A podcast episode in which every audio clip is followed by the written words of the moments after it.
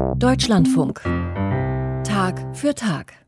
Wenn in Medien von sogenannten Sekten die Rede ist, also von jüngeren religiösen Strömungen, dann wird von uns Journalisten oft die EZW befragt, die Evangelische Zentralstelle für Weltanschauungsfragen.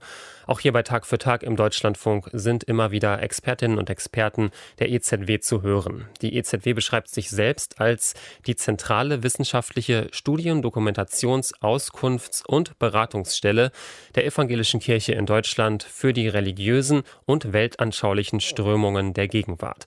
Heißt also, die EZW beobachtet, was religiös so los ist in Deutschland. Und das seit mittlerweile 100 Jahren. 1921 wurde nämlich die Vorgängerorganisation gegründet, die Apologetische Zentrale. Darüber habe ich vor der Sendung gesprochen mit Martin Fritz. Er ist systematischer Theologe und wissenschaftlicher Referent bei der EZW. Als erstes habe ich ihn mit Blick auf die Apologetische Zentrale gefragt, was Apologetik eigentlich bedeutet. Apologetik ist der Name für eine theologische Unterdisziplin oder eine bestimmte theologische Fragestellung, leitet sich ab vom griechischen Verb apologiomai, ich verteidige mich, rechtfertige mich. Die Apologetik ist also die Disziplin in der Theologie, die das Christentum rechtfertigt und man fragt sich natürlich vor wem. Vor allem vor der Vernunft, der unabhängigen philosophischen Vernunft, aber auch vor überhaupt äh, anderen weltanschaulichen und religiösen Strömungen. Also ganz allgemein gesprochen die Disziplin, die das Christentum vor den anderen Strömungen rechtfertigt. Und nun hat die evangelische Kirche vor 100 Jahren diese apologetische Zentrale gegründet, weil damals der Verteidigungsbedarf, der Rechtfertigungsbedarf besonders groß war. So hat man das empfunden, ja. Es ist schon Ausdruck eines Krisenbewusstseins, diese Gründung. Das hat sich lange angebahnt, dieses Bewusstsein einer Krise eigentlich hunderte von Jahren, spätestens mit der Aufklärung im 18. Jahrhundert und dann Romantik, Pietismus, Religionskritik, Idealismus, was alles im 19. Jahrhundert dann noch sich so tut. Man hatte das Gefühl einer großen, und das war auch faktisch so, einer großen Entkirchlichung. Das hat sich dann nach dem Ersten Weltkrieg noch verstärkt, was unter anderem damit zu tun hatte, dass in der Weimarer Reichsverfassung eine Trennung von Kirche und Staat erstmals verfassungsmäßig festgeschrieben war und das hat zum Beispiel den Kirchenaustritts Schwung erst richtig ja in Schwung gebracht. Es gab eine große, erste große Kirchenaustrittswelle. Und dann hat man gesagt, also, und es gibt so viele äh, neue religiöse Gruppierungen, so viele neue weltanschauliche Gruppierungen, wir schauen gar nicht mehr durch, da muss sich jemand drum kümmern.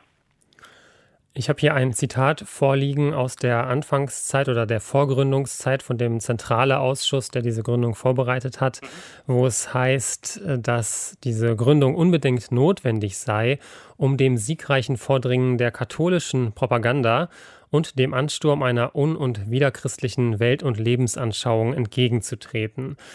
Ja, also da wirkt vielleicht auch noch der Kulturkampf nach, wenn man da von der katholischen Propaganda spricht, oder?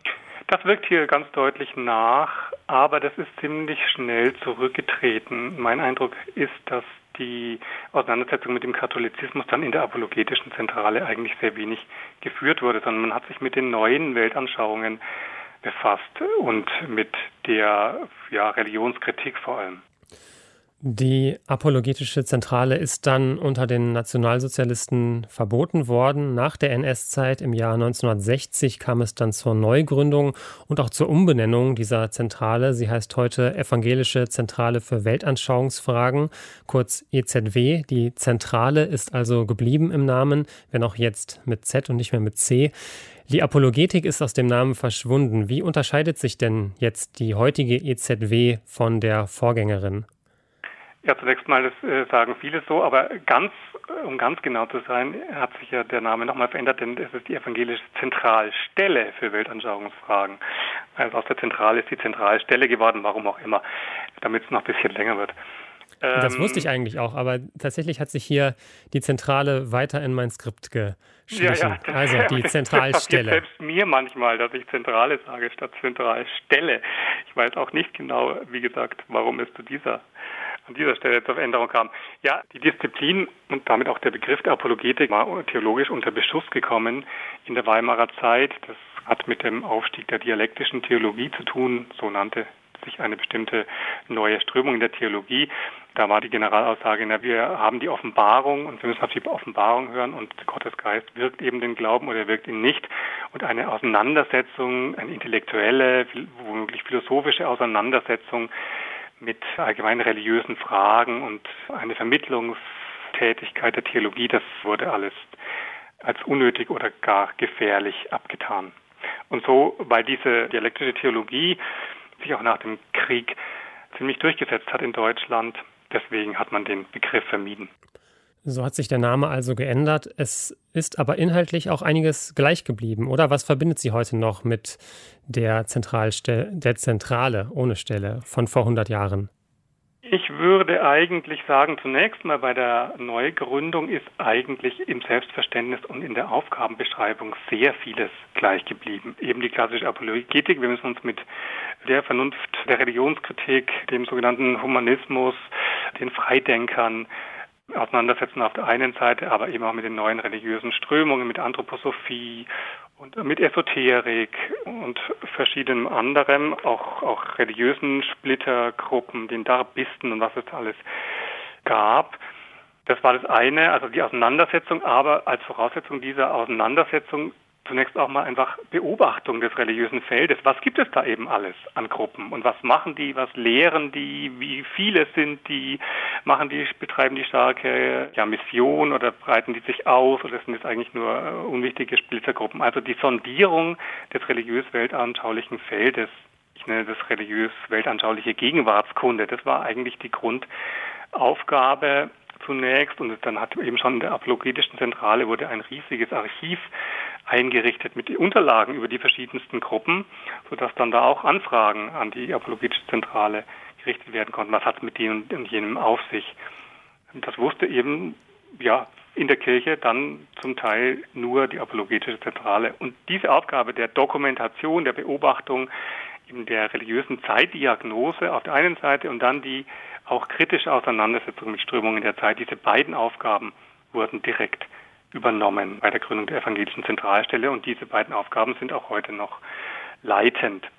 Allerdings ist eine dritte Aufgabe dazugekommen meines Erachtens, nämlich hat sich die evangelische Zentralstelle für Weltanschauungsfragen stärker dialogisch orientiert. Sie führt viele Gespräche mit eben den quasi beobachteten Gruppen. Die werden nicht nur beobachtet, sondern mit denen hat man Kontakte, persönliche Kontakte, Gespräche. Das dient natürlich dem, dass man diese Gruppen dann auch besser kennt und besser versteht und dass in der Auseinandersetzung man nicht ganz ja, an dem Entscheidenden vorbeigreift. Es dient aber auch einfach der Konvivenz, der Toleranz, dem wechselseitigen Verständnis, dem sich auch gelten lassen in der Unterschiedlichkeit. Und dieser Aspekt, das Dialogische, das hat sich doch im Laufe der EZW-Arbeit sehr verstärkt. Im Hintergrund hat sich doch auch das Selbstverständnis insofern gewandelt, meinem Eindruck nach, dass man den religiösen Pluralismus, der quasi nach dem Ersten Weltkrieg explodiert war, einfach im Laufe der 60er, 70er, 80er Jahre, wo es nochmal intensive Pluralisierungsschübe gegeben hat, dass man sich damit einfach abgefunden hat.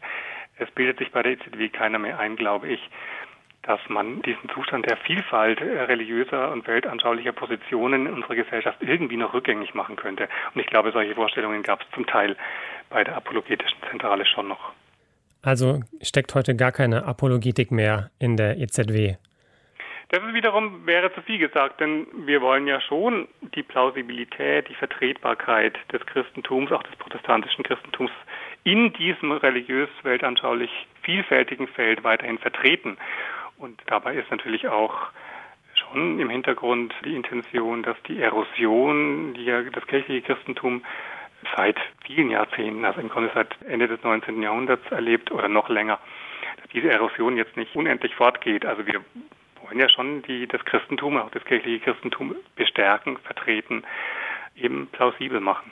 Sie haben eben gesagt, innerkirchlich sind Sie die Stelle, die sich am besten mit dem religiösen und weltanschaulichen Pluralismus auskennt. Ich würde noch einen Schritt weitergehen und sagen, nicht nur innerkirchlich, auch gesamtgesellschaftlich sind Sie da ein wichtiger Ansprechpartner Partner, Medien, auch andere Institutionen, soweit ich weiß, kommen da immer wieder auf Sie zu, wenn Sie Fragen haben, obwohl man entsprechende Antworten, glaube ich, auch an anderen Stellen kriegen könnte, an religionswissenschaftlichen Lehrstühlen und Instituten zum Beispiel.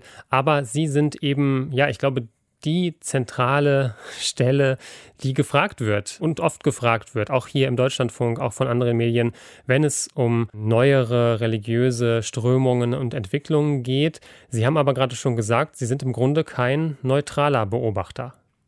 Wir sind schon aufgrund der Trägerschaft der Institution kein neutraler Beobachter, aber wir bemühen uns auch um Neutralität.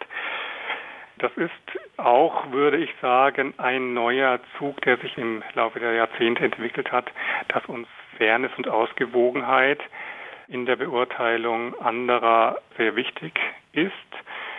Das hat auch mit einer inneren Haltung zu tun, die ich so beschreiben würde, dass wir einen Sinn für die Ambivalenz des Religiösen haben, den andere so vielleicht nicht haben. Wir haben Sympathie mit Religion, aber wir haben gleichzeitig auch Sympathie mit Religionskritik, weil wir um die Abgründe des Religiösen wissen. Und ich glaube, in dieser Flexibilität sind wir gefragt, weil wir auf die Weise auch mit Gruppierungen oder Perspektiven, die uns fremd sind, eigentlich relativ fair umgehen wollen. Wir haben auch die Fähigkeit, und das gehört zum professionellen Theologe sein, gehört auch die eigene Position einklammern zu können. Das gelingt nie hundertprozentig, wenn man die Perspektive nicht ganz verlassen kann, aber man kann schon auch ziemlich weit auch von dem eigenen absehen und das tun wir auch. Um dann an anderer Stelle auch bewusst die eigene Position wieder zu vertreten und einzunehmen. Also wir versuchen beides, Positionalität und Neutralität miteinander zu verbinden. Das war Martin Fritz von der Evangelischen Zentralstelle für Weltanschauungsfragen, deren Vorgängerorganisation ist heute vor 100 nicht heute, in diesem Jahr, vor 100 Jahren gegründet worden, die Apologetische Zentrale. Das Gespräch haben wir vor der Sendung bereits aufgezeichnet. Sie finden es in ein paar Minuten zum Nachhören auf deutschlandfunk.de und in der DLF Audiothek App.